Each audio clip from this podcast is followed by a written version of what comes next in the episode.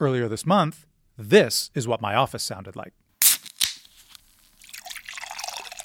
Wow, that was really awesome. No, I did not bring a six pack to the Globe, and if any of my bosses are listening, I repeat, I did not bring beer into the office.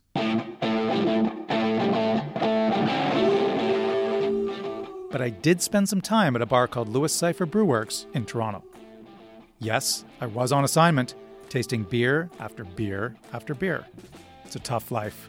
Today, on Industry Interrupted, we dive into the world of breweries, the micro and the macro. In Canada, the sale of craft beer has increased tenfold in the last decade.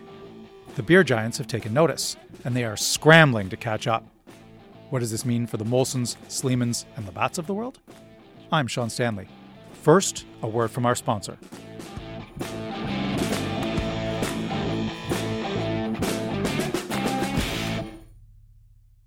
You work hard to get ahead, so why not make the most out of your hard earned money? Stay ahead with Fidelity Investments. Go to fidelity.ca slash stay ahead for the latest trends affecting your financial well being.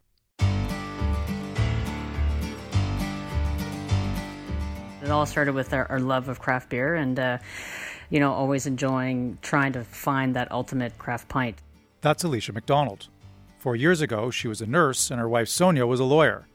Now, they're the power couple behind a microbrewery called Port Rexton Brewing. It's named after a small town on the eastern coast of Newfoundland. Alicia and Sonia left Halifax to move there in 2016.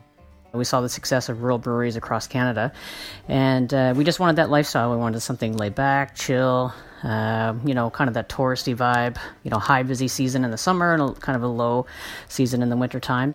And they got it in Port Rexton, where the population is 350.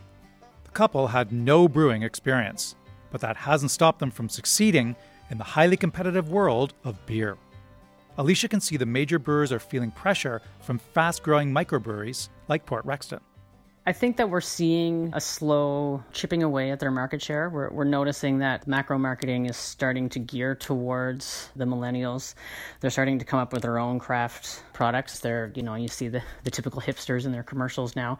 So I think they are feeling a bit threatened, and, and I feel like they are trying to change their tactics on uh, how they market and who they market towards. Uh, but I also feel like, for the most part, the macro still maintain their quantity over quality.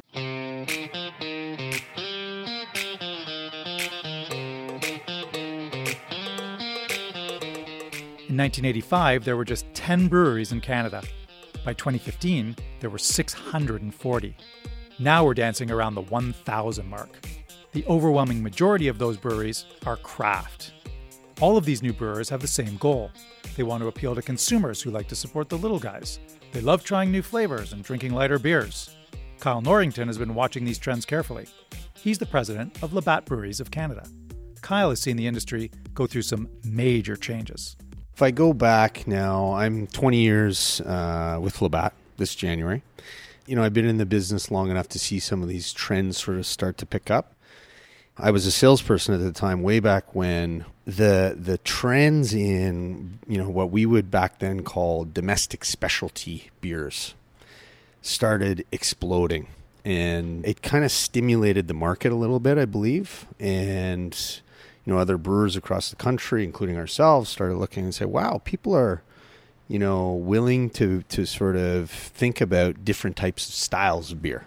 Kyle says Canadians started craving a broader selection of beers after they had a chance to taste Alexander Keith's India Pale Ale. It's as popular today as Nova Scotia has always been, and those who like it still like it a lot. Alexander Keith's may have opened the door, but it's hardly a craft beer. It started brewing in Halifax in 1820 and was acquired by Labatt in 1971. Keith's began exporting its India Pale Ale to Ontario and Western Canada in the late 1990s. Beer drinkers loved it. So, you know, it was lager, lager, lager for a long time. Then it became lager, lager, light lager. and then it became lager, lager, light lager ale with, uh, with Keith's. Then came the explosion of different beer flavors. Labatt could have been worried.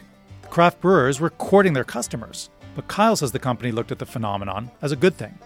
I think it's a, been a big stimulant, and quite frankly, it's also, you know, for some of the uh, larger breweries like Labatt, uh, it's upped our game completely, right? So it's given us the kick in the butt, if you will, in terms of innovation. I really think the years of a 12 pack versus a 24 pack is not an innovation. and you know, I think probably part of that, you know, which we again stimulated with with our own brands, has really forced us to really think differently about our brands and think differently about consumer preferences. So some people would say there's been a lot of success on the craft brewing side. Do you see an equal amount of success on the big brewery side? You talk about innovation. What type of innovation would you say has been spurred as a result of what the craft brewers have brought to the table? You know, if you think in in terms of flavor innovation, Bud Light Lime was a phenomena.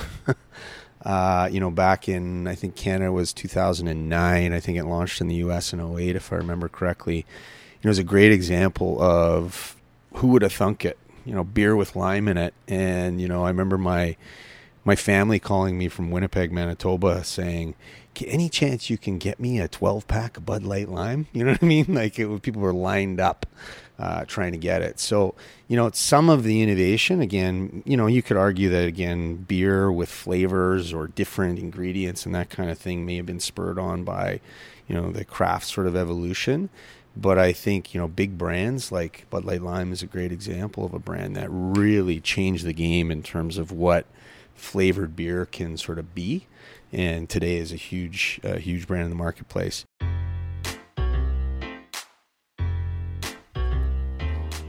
Bud Light Lime was just the start of Labatt's efforts to combat the rising sales of craft beer.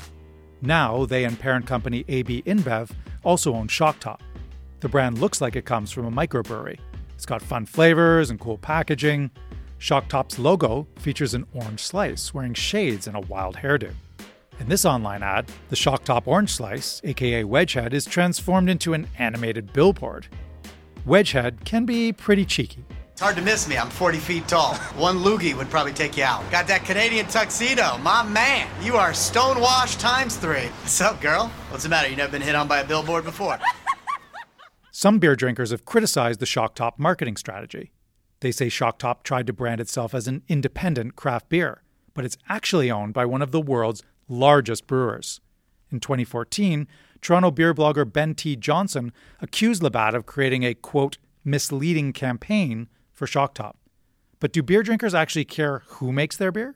I really don't think it matters. Uh, well, it's not that it doesn't matter, but I think it could go either way. In one sense, you know, obviously Labatt has been a company brewing beer for generations. It's a trusted mark. So on that side, there's probably a lot of people that would like to know that, uh, you know, one of the most successful Canadian companies is actually behind it. On the other side, you know, I think these brands, especially a brand like Shock Top, has taken its own identity. That you know, there's no reason to bog that down with trying to complicate things on who makes that brand or not. Labatt's strategy of acquiring more independent brewers continued in 2015. It bought Mill Street Brewery, and then went after the parent company of Stanley Park Brewing, Mike's Hard Lemonade, Okanagan Cider, the list continues. Some of those breweries have gotten so big they aren't considered craft anymore. Take Mill Street, for example. Labatt promised to invest $10 million into the company's existing operations. After the takeover, Ontario craft brewers no longer classified Mill Street as an independent craft brewer and removed the brand from its membership. The opportunity that comes to a craft brewery like Mill Street is money, scale, things that can actually open up capacity within themselves to continue to do what they're really good at. So, next thing you know, the capacity that we had at Mill Street, like they're bursting at the seams well, we have the capital and the investments to go in to help in order to open up time, space for them to continue to innovate. Labatt wasn't the only big brewer to buy one of its smaller competitors. Moosehead bought Hop City, and Anheuser-Busch snatched up Goose Island. Molson owns Granville Island Brewing and Creemore Springs. So, can a craft brewer maintain its independence after it's been swallowed up by a major brand? There's nothing wrong with us saying, yeah, you know, we are now part of a bigger organization. However, everything you've come to love with us as a small local craft brewery has been retained. That's Bill MacKenzie, the CEO of Wild Rose Brewery in Alberta. Sleeman's acquired Wild Rose earlier this year. More on that after the break. This podcast was made possible through the support of Fidelity Investments. All over the world, Fidelity Investments is looking for inspired investment opportunities to help you make the most of your hard earned money.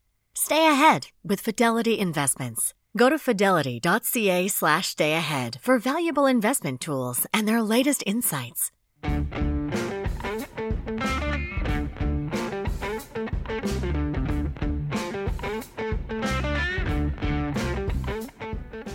As we've established, craft beer sales in Canada are booming.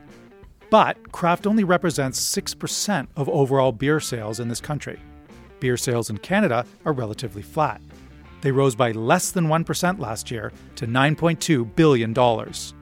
In October, Molson announced plans to lay off up to 500 workers. The company is being restructured so it can speed up the introduction of new products like canned wine and hard coffee into the market. Analysts, like this one on CNBC, think young people are the reason for the stagnation. I blame the millennials, frankly, because they don't ah. like to drink the beer. They like their craft cocktails with their avocado toast, and Molson, they don't have that. That's the problem. Studies show Gen Z drinks even less than millennials, and some consumers as a whole are edging away from beer in favor of healthier drinks. While all this was happening, Sleeman's decided to purchase Wild Rose Brewery in Calgary. Bill MacKenzie is Wild Rose's CEO. He's worked in the beer industry for more than 30 years. Bill's previous employers include Molson, Coors, and Guinness. He started noticing the success of small breweries about 20 years ago. Bill remembers there was a lot of buzz in the industry. It was one meeting where we were referred to as ankle biters. Uh, that you know, don't worry about them; they'll go away. Um, but that didn't last long. That was very short lived. Then craft beer sales exploded in the U.S., and the Canadian brewers took notice. So they had to innovate. Bill says the initial response was to make it harder for small brewers to get shelf space. What we've seen is that next thing you know, there's four packs, six packs, eight packs, 12 packs, 15 packs, 18 packs, a whole bunch of different packs, which at that time would take up a lot of shelf space, which would prevent new breweries, small breweries, craft breweries from getting that shelf space. Another was getting an understanding of you know what craft breweries are being successful and then coming up with some brands that maybe are similar to it and then do a deep discount on that brand and try to get the consumers that let's say bought a fruit based beer to go and try a bigger uh, macro breweries version of it. Depending on the market some microbreweries managed to survive. Wild rose brewery was one of them. Bill says when sleeman's called and asked if wild rose would like to form a partnership it wasn't a quick decision. Uh, it was well over a year of getting to know each other and then about seven months of due diligence. We took a while to answer that one because we really enjoy being a part of the Wild Rose Brewery and the story and everything that, that we've been a part of for so many years. The um, initial feedback was sure, but it's not just about valuation, it's about our people and it's about our brand.